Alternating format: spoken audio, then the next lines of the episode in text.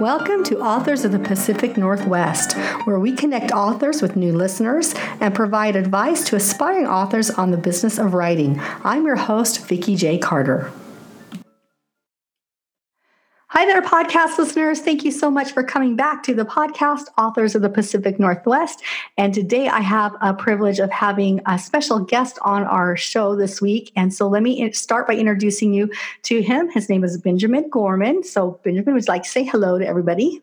Hello, everybody. so the reason why Benjamin is, and I might slip Benjamin and go Ben every once in a while. So you guys just know. Very normal, yes. Shorten it a little bit. Um, because Ben is an author. He's a published author as well as an independent publisher um, where he actually publishes other authors' work. So that's why I feel like we're pretty privileged to have him on the show. Um, so I'm going to pick his brain for all of us that are working our way towards publication. And then he's also going to um, share with us a little bit about his writing journey as well as his newest work that will be coming out. So, super jam packed episode. So, I'm looking forward to it. So, let me ask you this first, Ben. Give us a um, reference of location where you live in the Pacific Northwest. Sure. I live in Independence, Oregon, which is the perfect name for a town for an independent publishing company. it certainly uh, is. Outside of Salem, uh, about two hours from Portland here in Oregon. Oh, I love it. I love independence. I've been several times. Love, love, love. And um, so perfect, perfect. So let's dive in. Well, let me talk, ask you a question about your background because you know I had the privilege of previewing and and scoping out your bio a little bit before you came on. But share with the listeners what you do in your day job because of course I love it. I'm drawn towards this. You know, we're similar right. in some ways. So what do you do as a day job? Yeah, I am a high school English teacher. So, uh, depending on how people feel about their own high school English experience, they you know immediately have an emotional reaction to that. But uh, if you enjoyed your high school English classes, uh, which I hope you did, then yes, I am that high school English teacher. My students have a lot of fun. Oh, that's so good. I'm glad to hear that. I'm glad you're, you know, inspiring the next generation of authors out there, and I love it. Um, so, do you do creative writing in the fiction, or do you do literature? I do. I'm really spoiled. I not only get to teach two classes of advanced creative writing, but I get to teach a class uh, science fiction literature. Oh my gosh, lucky. That's yeah. the dream it's job. A blast. My, yeah. I, I, call it my geek safe space, and uh, my my my little nerdlings love it, and we have. oh, I bet they do. You know, I had great experiences with my English teachers. I loved them. Loved my college English teachers. They all were so great at helping me, and and not all of the listeners, but I just was thinking about this today. I, I have dyslexia, and so being a writer, it always has been something where I had to be encouraged and learn how to overcompensate for that in my writing. And um, and my teachers were phenomenal at, at patience and teaching me how to edit you know without yeah. so so commending you. Thank you so much. And and i'm sure you've inspired plenty. So that's fantastic. So let's jump a little bit here. So you do you you're working with um, budding hopeful writers you know in high school getting them ready for college writing i'm sure too. And so yeah. Um, so then take us a little bit into the transition because I love the title of your independent publishing house. It's it's titled um, its name is Not a Pipe Publishing. So first off, I need to know why it's called that because it's sure. Awesome. So and it's then, a reference to the painting by Magritte. Uh, there's this famous painting that many of your viewers will have seen that is a painting of a pipe. Mm-hmm. and uh, in uh, kind of a brown pipe on a beige background, and it says at the bottom in French, it's painted onto the painting, "This is not a pipe." In French. and it's a reference to the idea that what we see in art is representational. It's not the thing in and of itself. So, mm-hmm, mm-hmm. because our publishing company publishes exclusively fiction, nothing that we present to readers is the thing in and of itself. And yet, we are hopeful that we are reaching for kind of a, a deeper truth than than than merely a true story. So, uh, all of our writing is representational. It's not the thing. It's the representation of the thing. It's not a pipe. Mm-hmm. Oh, it's fantastic. I'm glad you explained that to me. Um, because when I first saw the first thing I thought of was a pipe dream, you know, that authors, right. you know, I'm like, oh, I have a pipe dream of being an author kind of a thing. So I like that. I had never thought of it that way, but yes, it's not your, your desire to be an author is not a pipe dream. No, it's not. make that a reality. Well, there you can borrow if you want, because I think it's such a great thing. And it's something that I'm learning, you know, as I have interviewed a lot of authors, it's, it's so much work to be an author and actually get published. Oh, and, yeah. um, and people will give up. And I totally understand the giving up aspect of it. So so I love it. Okay, so fantastic. So tell us a little bit about your journey of publishing.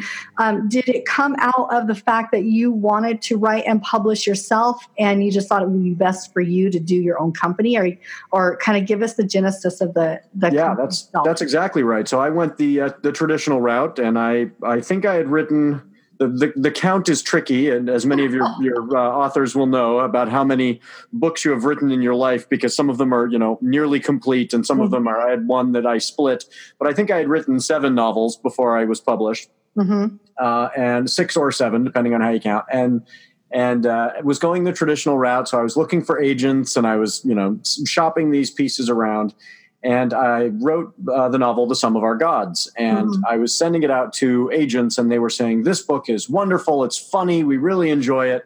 It's too niche. You need to be going to uh, small presses. There's no way that this book of, of comic religious satire is ever going to be, you know, carried on the shelves of your local Walmart. Mm-hmm. Uh, so this has to be, uh, you know, you have to go through a small press, or you should indie publish this. Yeah. And uh, and so it was it was, you know, their support was really important, but the most important person in terms of support was my wife Paige. Uh-huh. Said, this book is so good, you have, you know, you've you've you've tried, you've gotten your, you know, your your uh, rejection letters from the publishing companies and the agents. This needs to be out in the world, and she really encouraged me. And so I said, okay, we'll publish this one book, uh, and we'll we'll, ind- we'll indie publish it. We'll publish this yeah. ourselves, but we really should. Uh, you know, create a, a, a logo and an imprint so that it has that you know extra uh, layer of legitimacy, uh, mm-hmm. and so mm-hmm. we created Not a Pipe Publishing.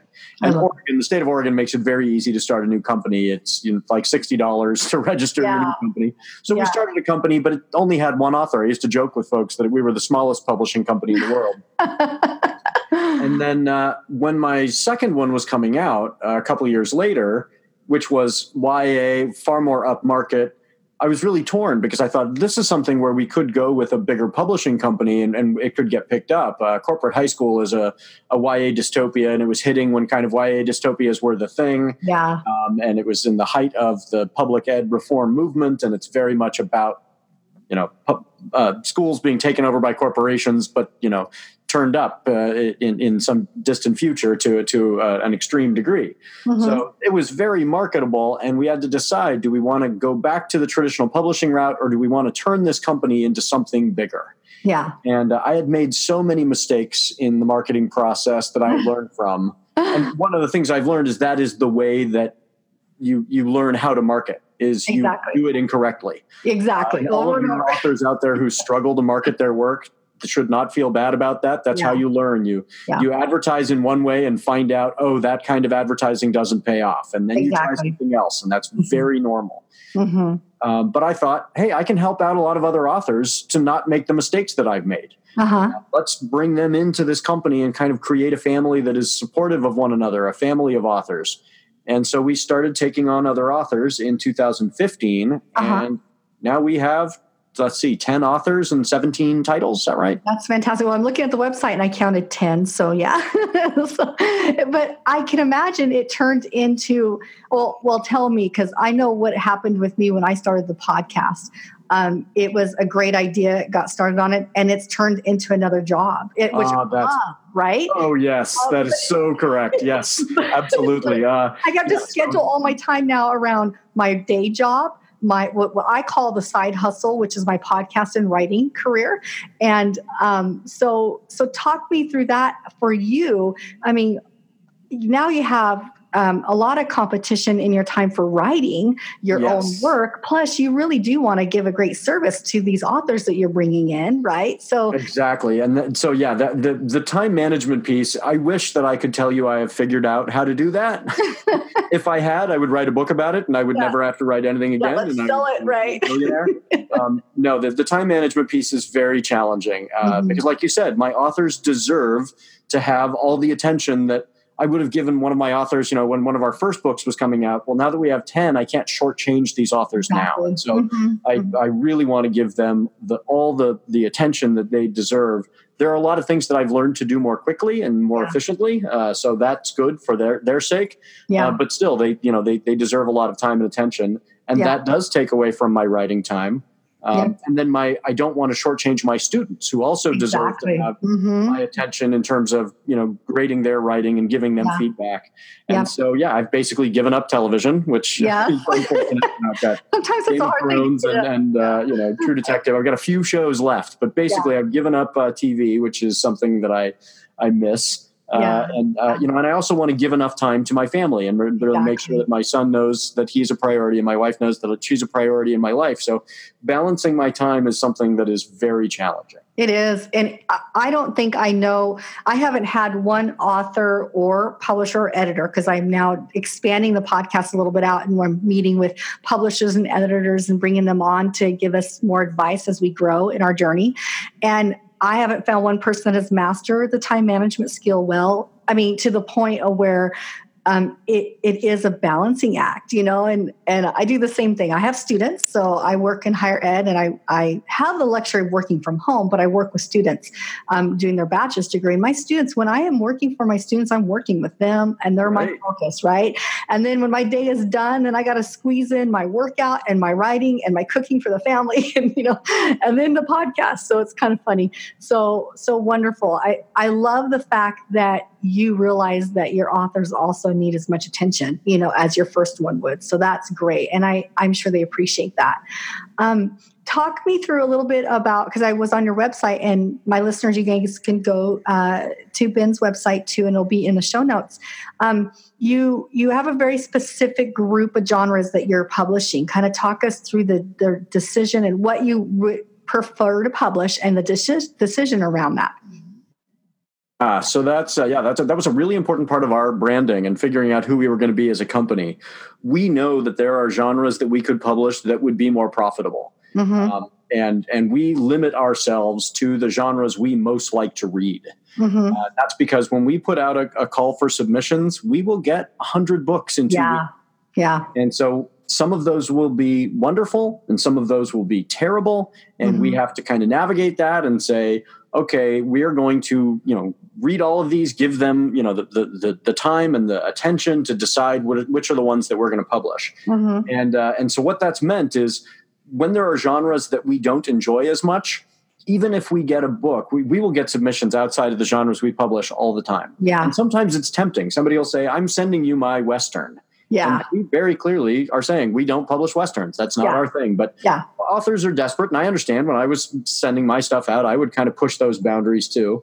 And so folks will send us stuff, and we have to remind ourselves if we were to publish this Western because it is so wonderful, we would then have to read 100 Westerns, uh-huh. which would not be the same caliber next year. Mm-hmm, and mm-hmm. so during those open submissions times, we really limit ourselves. And it also makes it easier to say no and, and not crush people's feelings. You know, we want to be sensitive to that too. Yeah. I, I know that getting rejected is hard. Mm-hmm. And so mm-hmm. when we can say to somebody, look, we're rejecting your book because it's just not in our our wheelhouse. It's not yeah. what we do. You would be better served to find somebody who is really an expert at marketing, you know, uh, horror or romance or whatever.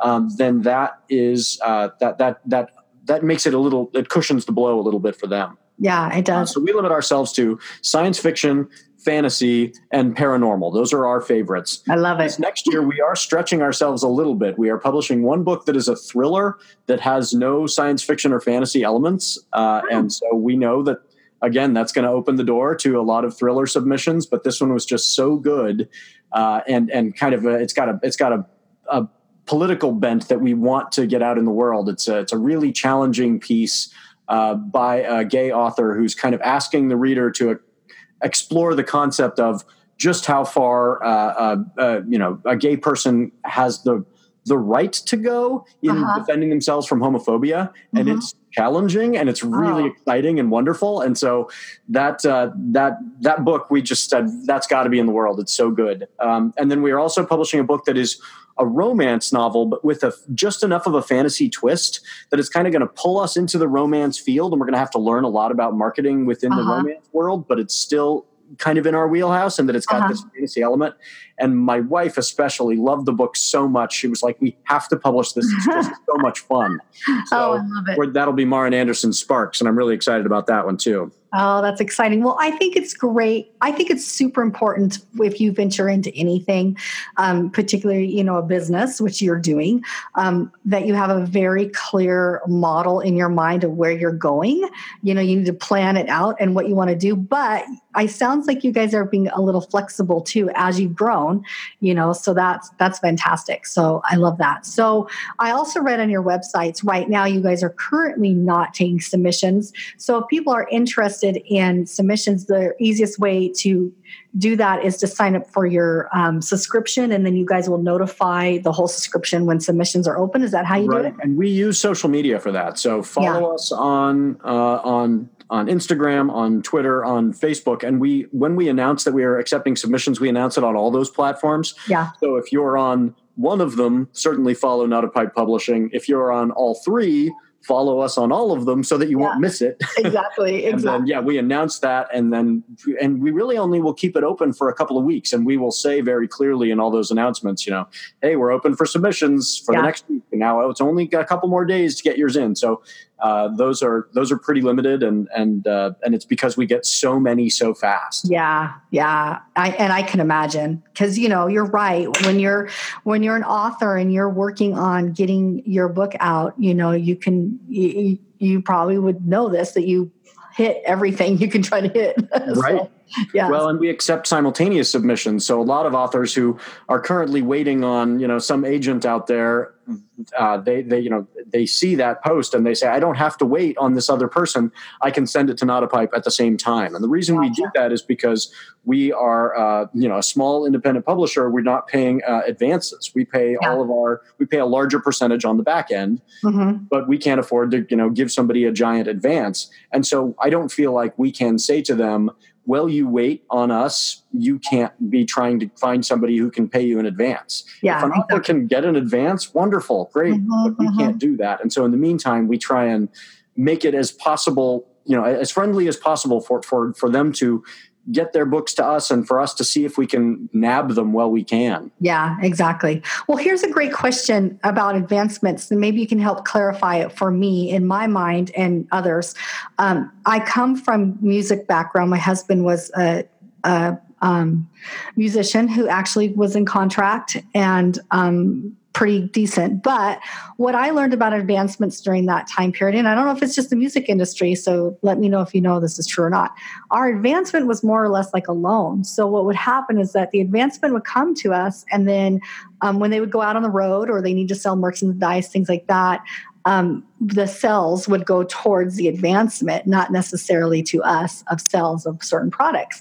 And um, I didn't know that. So is it similar? Do you know? In it absolutely is. It's yeah. it's uh, it's an advance on the company's expectation of how much money they will make. Mm-hmm. And the yeah. agent will tell you they want to get you as big an advance as possible, so that it's kind of the the the guaranteed money. Yeah. And then the, the, the trick of it is unless you sell more than the amount of that advance, mm-hmm. uh, you will never see anything else. That's that's, that's it. True. You're going to get that advance, and that's it. And then you you have taken advantage essentially of the company they have lost by giving you an advance that's too large. Yes. Um, if they give you an advance that's smaller, then they are saying to you, "We don't really think this book is going to make a whole lot of money." And mm-hmm. uh, the the so the from an agent's perspective, they want to get an advance that will you know that exceeds the amount that the company will make. Mm-hmm. From the from the publishing company's perspective, they want to give as small an advance as possible. Mm-hmm. Exactly. Yeah. Um, and yeah. that sends a kind of a bad message to you as an author. If the publishing company is saying to you,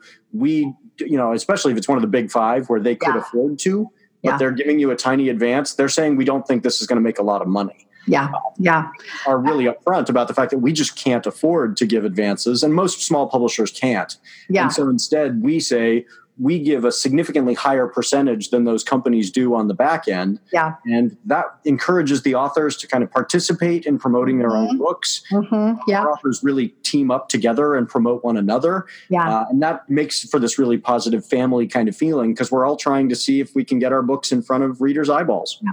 I love that. I love the change in the model. And I think it's only possible because of advancement in technology that the that model that you're using is available that you can network socially and you can you know not you don't have to do an advancement you can sign a contract where you're going to get a little more and the back end of the sales of the book um, but you i love the fact that authors are a little more in charge of the marketing and where mm-hmm. they're going to drive you know and their readership and I, I love all that that's a part of it uh, the independent publishing um, industry that I'm drawn to more so than anything that's big, just because I've had experience with the music sales, you know, and I'm like, oh, this is something that I would have never known had we not sold units of CDs and sales like that and realized, oh, we're not getting any money back. Uh-huh. There's no money yeah. coming in. That's experience. You know, I'm glad we have the experience, but it changes my view as an author of where I want to go as far as publishing. So,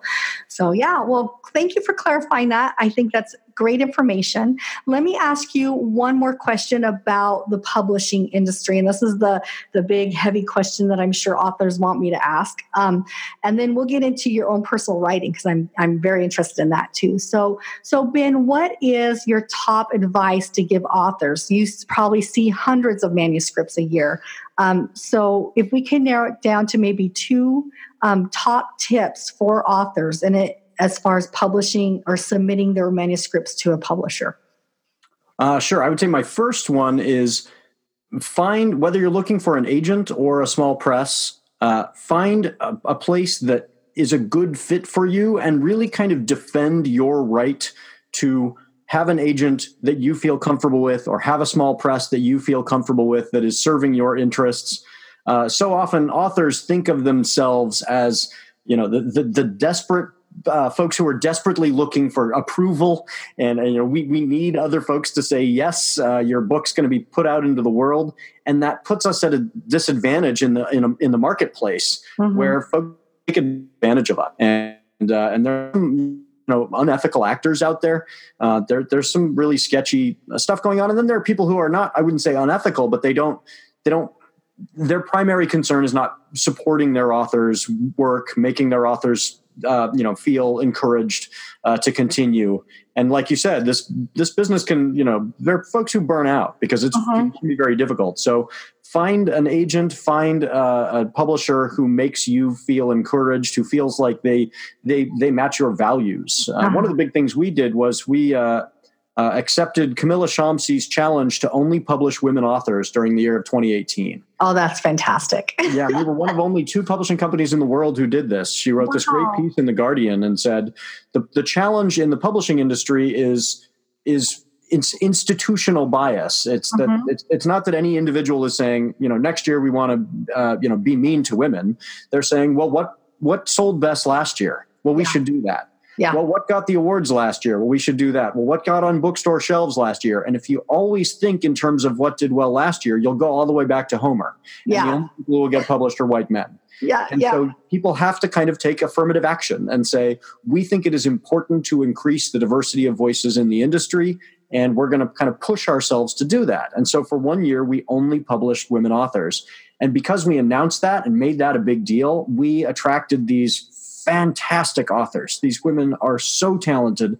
Their books are so good. And now they're sticking with us because they felt supported and we're getting to publish their sequels and I continue to work with them. So that has been what's really put us on the map. We got we got press around the world. We were there was a piece about us in the Times of India. Like was, yeah, there was a piece about us in a literary journal in Italy that I could not read because I don't speak Italian. Um, but it was really wonderful to see that this this word kind of spread that, that we were making this commitment. And yeah. I think authors should do that. They should find a place that reflects their values. And so if you're looking at the library of, that is published by a particular agent or a particular publishing company and you're saying, I don't feel comfortable with the things that they publish, I don't want to be associated with that, mm-hmm. you are not obligated. You can stick with folks who publish what you want, you know, uh, the, the body of work that you want to be a part of. Mm-hmm. Brilliant. I love that advice. Thank you. And inspiring. And also thanks for sharing that that aspect of publishing women, you know, during that time frame. That is uh, uh, totally exciting. My listeners know I'm very much on board with those kind of values. So yeah, it was really, really cool. It was, I mean, it allowed us to be, we, we got up and we gave some panel uh, speeches at some various conferences. We yeah. spoke at Comic Con this last year here in Portland. That was really Good. cool. Yeah. And, uh, and folks were very supportive and encouraging of us by and large. Of course, there were a few people who were, you know, saying this is terrible. I, you know, it was, you know, old white men who were saying, yeah, "Oh, this is the worst thing ever. You're you're discriminating against me." And oh. my response oh. was always, "You go ahead and try and write a book as good as these women, and we'll consider." Because that was not something I was worried about. No, beautiful job on the comeback there. it's great. That's awesome. Well, I am so excited um, that you shared that. And I think that does give listeners, at least it gives me some freedom when I start when I start looking at seriously looking for either my agent or my the publishing house. I really feel strongly about making sure that the relationship is there because the relationship is going to help drive my inspiration and drive me more than anything. And so I think that's very, very important that we have to value that aspect. Um, right. Well, and remember, you're the talent. And you have to have the confidence to realize that you should find somebody who also recognizes you're the talent. Yes. You're the one producing the content, and they need to be encouraging of you rather than you saying, please, please, please publish me.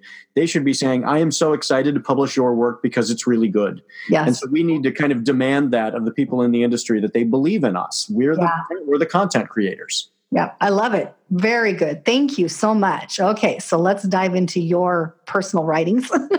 let's talk about you as the author and the the the creator. So share with us. Um, I think you have four titles. Share with us those four titles, what they're about, um, and then you're going to share with us actually a title that's coming out. So this podcast will come out, it's supposed to come out the day before the release of this book. So, yeah, I'm really excited. Uh, so, yeah, yeah my, my first book came out in 2013. It turns out that uh, since we started the company, I apparently publish a book every two years. that, that was never uh, something that I, I, knew about myself, but it takes me a year to write a book and a year to edit uh, oh, and okay. to go through the full kind of process and cover design and marketing and everything. It's a two year, it turns out it's a two year cycle. So in 2013, uh, The Sum of Our Gods was released, and that is a Sum S U M, and that is a book about a man who's been cursed to have coffee with God once a week and listen to God complain.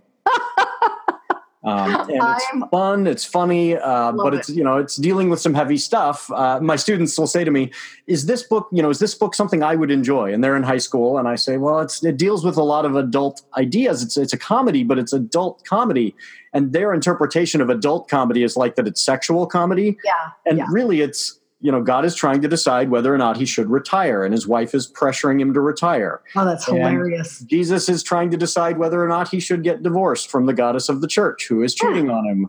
And these are not concepts that the high schoolers are particularly concerned about, you know, exactly. divorce and, uh, and and and retirement. But it makes for a very funny book because they are they concepts that are wrapped around uh, Jesus deity or God or deity of the Western culture. So I love it. I think it's brilliant. it's it's really fun, yeah. And like Jesus goes to Muhammad for advice, and you know, so it's it's it's fun. I love it. That's awesome.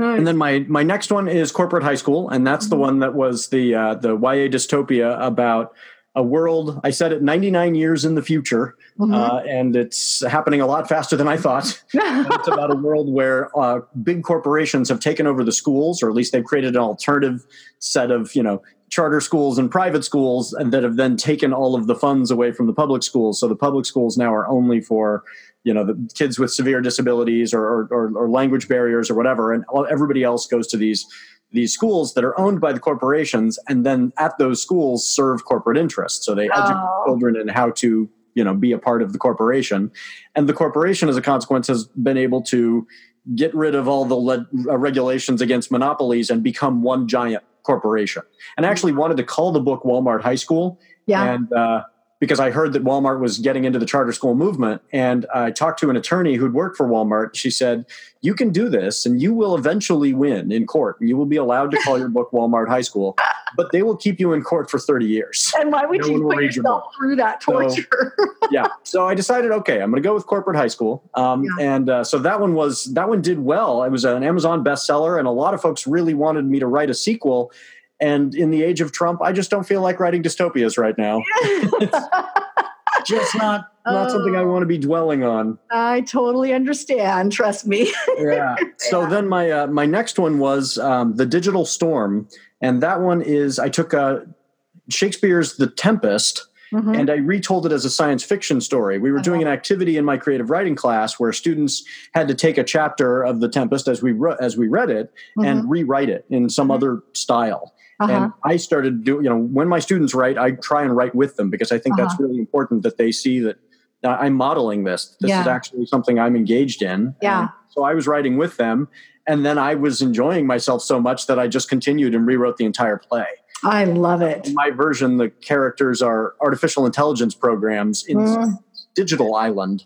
Uh, and and you know Caliban's a virus, and and the, the, the bankers come into the system of their bank system to try and figure out what's going wrong because there's been this viral attack, the storm. I love and, it. Uh, yeah, so it's a, it's a lot of fun. I love it. And I'm I'm technology driven because I, I, work in the College of IT for the university and I train my my bachelor students are going towards networking and security. So I'm like right on that one. That one sounds oh, fantastic. Would love this yeah, one because it's I all about uh, uh, uh, what they perceive to be a hack, but then it turns out it's coming from inside their own system yeah. from an AI program. I love it. So great. I have a budding sci fi book I'm working on percolating in the back of my mind that is very much similar. I'm in a writer's group, and one of my writer group fellow authors, he's been published several times. He's working on a different version of an older story. I won't say it because I want him to come on the podcast and talk about it.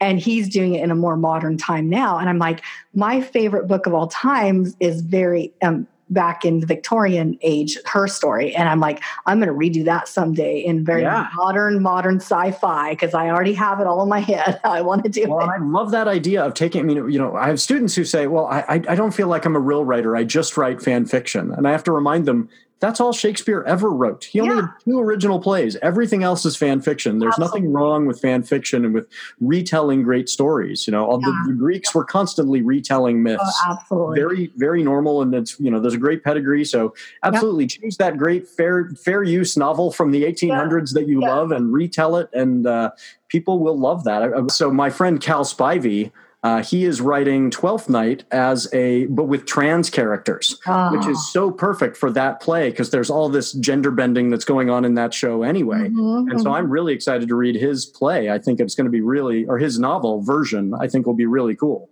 that'd be fantastic. I'll have to bring him on because that sounds like something right on my um, my listeners' alley too. So definitely, yeah, and he's a Northwest author as well. Fantastic. so we'll get him connected. So great. So um, what and is that your that was your third book or your second? I lost. That was my third. Yeah, it was the Digital Storm, uh-huh. and then my newest one is titled "Don't Read This Book."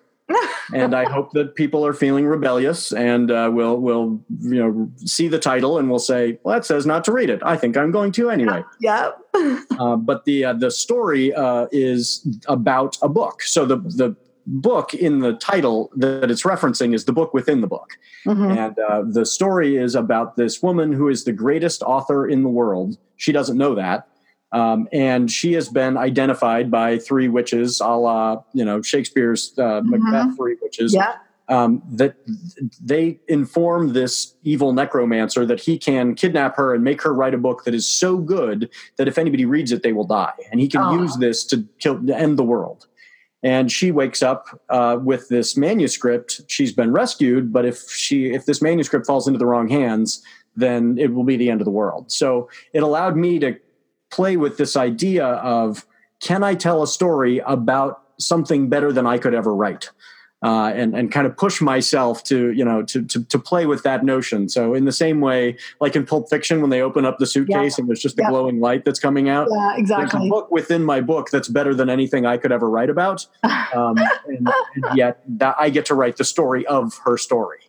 That is brilliant. I'm so excited for this to be coming out. I, I, think I'm gonna have to read all your books because and and I don't say that lightly. I mean, I do I have quite a few authors come on and I get almost every copy of their book. Either they send them to me or I get to, you know, purchase them. But I think yours are going on my to-do read list for sure. Oh, thank you. Yeah, they, they, I, I, I try and give my readers something that they will enjoy. Yeah, I love it. I love it. Okay, so let's let our listeners that are avid readers as well, let's give them a taste of of this work. So I'm going to as all my listeners know, I go quiet while my authors are reading so we don't get my dogs barking in the background, all that distracted stuff. So, Ben, set us up to what you're going to read with as much information as you can share without giving, you know, too much information and then we'll go into the reading and I'll sit back and listen and then at the end I'll take us out of the podcast.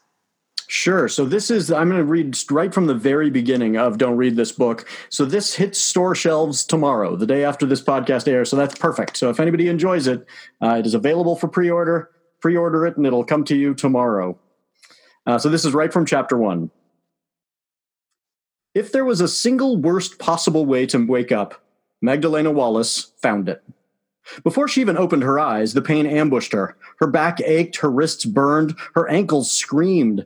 She smelled something strong, a scent that struck the nose the way amateur violinists attack the ear. Worse, Lena felt fairly certain she was the source of the odor. She woke sitting upright in a stiff chair with a hard back. She couldn't remember how she'd come to be there. And someone kept slapping her face. Lena, she didn't recognize the stranger's voice. The woman yelled her nickname and hit her hard, then grabbed her face, pushing the skin of her inner cheek between her teeth. Lena moaned as her mouth was forced open. She drooled a little. Some part of her was aware of this drooling, despite her confusion, and she added shame to her list of discomforts. The woman released her face, probably in disgust, Lena assumed, and went back to hitting her, but these were far more gentle pats on her cheeks, and now the woman almost cooed. Lena, Magdalena, wake up, honey. We've got to wake up and get moving. Belle knew just how long Lena had been sitting in the chair. She knew the entire experience would be terrifying for Lena. I don't have enough time to be gentle with her, Belle thought. Gotta hurry. Lena struggled to open her eyes. Her eyelids felt stuck together with crusties, and she blinked to open them. She'd heard she had a hard time focusing. A lamp glowed on the table, and some meager fluorescence must have been hanging behind her, but she could barely make out anything in the room's dim light. Then, for a brief second, she experienced the first pleasant thing since waking. The woman's face, very close to her own, was astoundingly beautiful. Not only was everything airbrush model pr- pretty and symmetrical, but when Lena opened her eyes, Belle smiled at her. Belle was a white woman with red hair cut so short on the sides that it looked like gray stubble, and her hair on top was gelled into something resembling a gout of flame. A dozen small gold rings hung from her ears, framing her face in twinkles of the lamp's reflection. Most striking, Belle's green eyes clearly communicated she was glad Lena was awake and aware and alive. Finding someone who is happy you exist goes a long way to improving anyone's morning. When a man's voice came from behind Lena, Belle didn't break eye contact, and that made Lena feel even better. Belle, the man's voice said. Belle held Lena's gaze. Jezebel, the man said. Then Belle did look away, and Lena felt all of her pains come back in a wave. Belle looked up over Lena's shoulder. I know, I know, I'm going as fast as I can, but we'll move faster if she can walk herself. Maybe. Might be faster if I carried her, Nando said. But it was clear he was talking to himself rather than making a real suggestion. Lena, Belle said. Lena did her best to suck in her drool in the most dignified way she could manage. As always, there was no dignified way to accomplish this task. She blinked some more, and then she tried to shake the pain out of her head, and she muttered, mm, Lena, Belle said, in a second, I'm going to try to help you stand up. Lena thought she would impress this strange woman by showing she was ready to stand. She leaned forward and placed her hands on the arms of the chair. Belle's hand fell on her shoulder and pushed her into the seat's back. Belle's hand was surprisingly strong, but her attempt to keep Lena calm was too late. Even as Lena fell against the chair's back, she was already beginning to panic. When she'd set her hands against the arms of the chair, she'd felt the source of the pain in her wrists and she'd instantly deduced the source of the pain in her ankles, too. She also heard the sound of the chains rattling against the side of the chair. She was manacled. Heavy metal cuffs wrapped around her wrists and ankles, chaining her down. Worse, she was a black woman chained up in a room with two white people. She could tell the man was white by his accent, though she heard something foreign in it. Italian, maybe, she thought. She didn't analyze this information clearly, though. All of it hit her at once, and she sucked in air to prepare to scream. Belle's hand was over her mouth faster than she could see it move. She still screamed, but the sound was a pathetic, muffled little fart of a scream that mostly came out of her nose. While she screamed, she began to flail. Her legs were chained to the chair and she could barely move, so when she strained, she mostly pivoted at the waist, twisting in her seat. Her hands were more free because the, the chains were attached to the table behind Belle, but when she yanked them taut, one came up and hit Belle in the underside of her forearm. There was a hissing sound, almost as loud as Lena's squash scream, but it sounded like stereo, some of it coming from the point of contact and some coming from Belle's sharp intake of breath. Belle kept her hand on Lena's mouth and whisper shouted over the top of Lena's head, Nando, I'm going to need some help here. Lena could feel the man close behind her. Between screams, Belle said, Ready? The switch. Ready? Nando didn't say anything. His presence behind her did not make Lena feel better, and she inhaled through her nose to prepare another scream. As she did so, Belle's hand disappeared, again too fast for her to see, and another hand, meatier and rougher, wrapped around her mouth. Lena screamed into Nando's hand. Belle stepped back and to the side, away from the chain between Lena and the table, and she let Lena scream herself out. Belle rubbed the burn on her arm and winced. It still surprises me every time how much it hurts, she said. Well, that's why they use silver, Nando mansplained. Belle frowned at him. Hard. We talked about this. Sorry, Nando said, chastened. Belle looked back at Lena. Okay, have another scream if you want to, but then I need you to listen to me. And that's a good place for us to stop. Oh my goodness, I'm hooked. I can't wait. So the book comes out tomorrow, listeners. So you better go grab your copy now because it's fantastic, exciting, exciting. Thank you so much. So, listeners, this has uh, been a fantastic um, episode with Benjamin Gorman, uh, author, teacher, and um, independent publisher for Not a Pipe Publishing. I am sure that if you have questions, you can um, send them my way. Maybe we'll bring Ben on with some more questions about the publishing um, industry and how to get started, that kind of thing.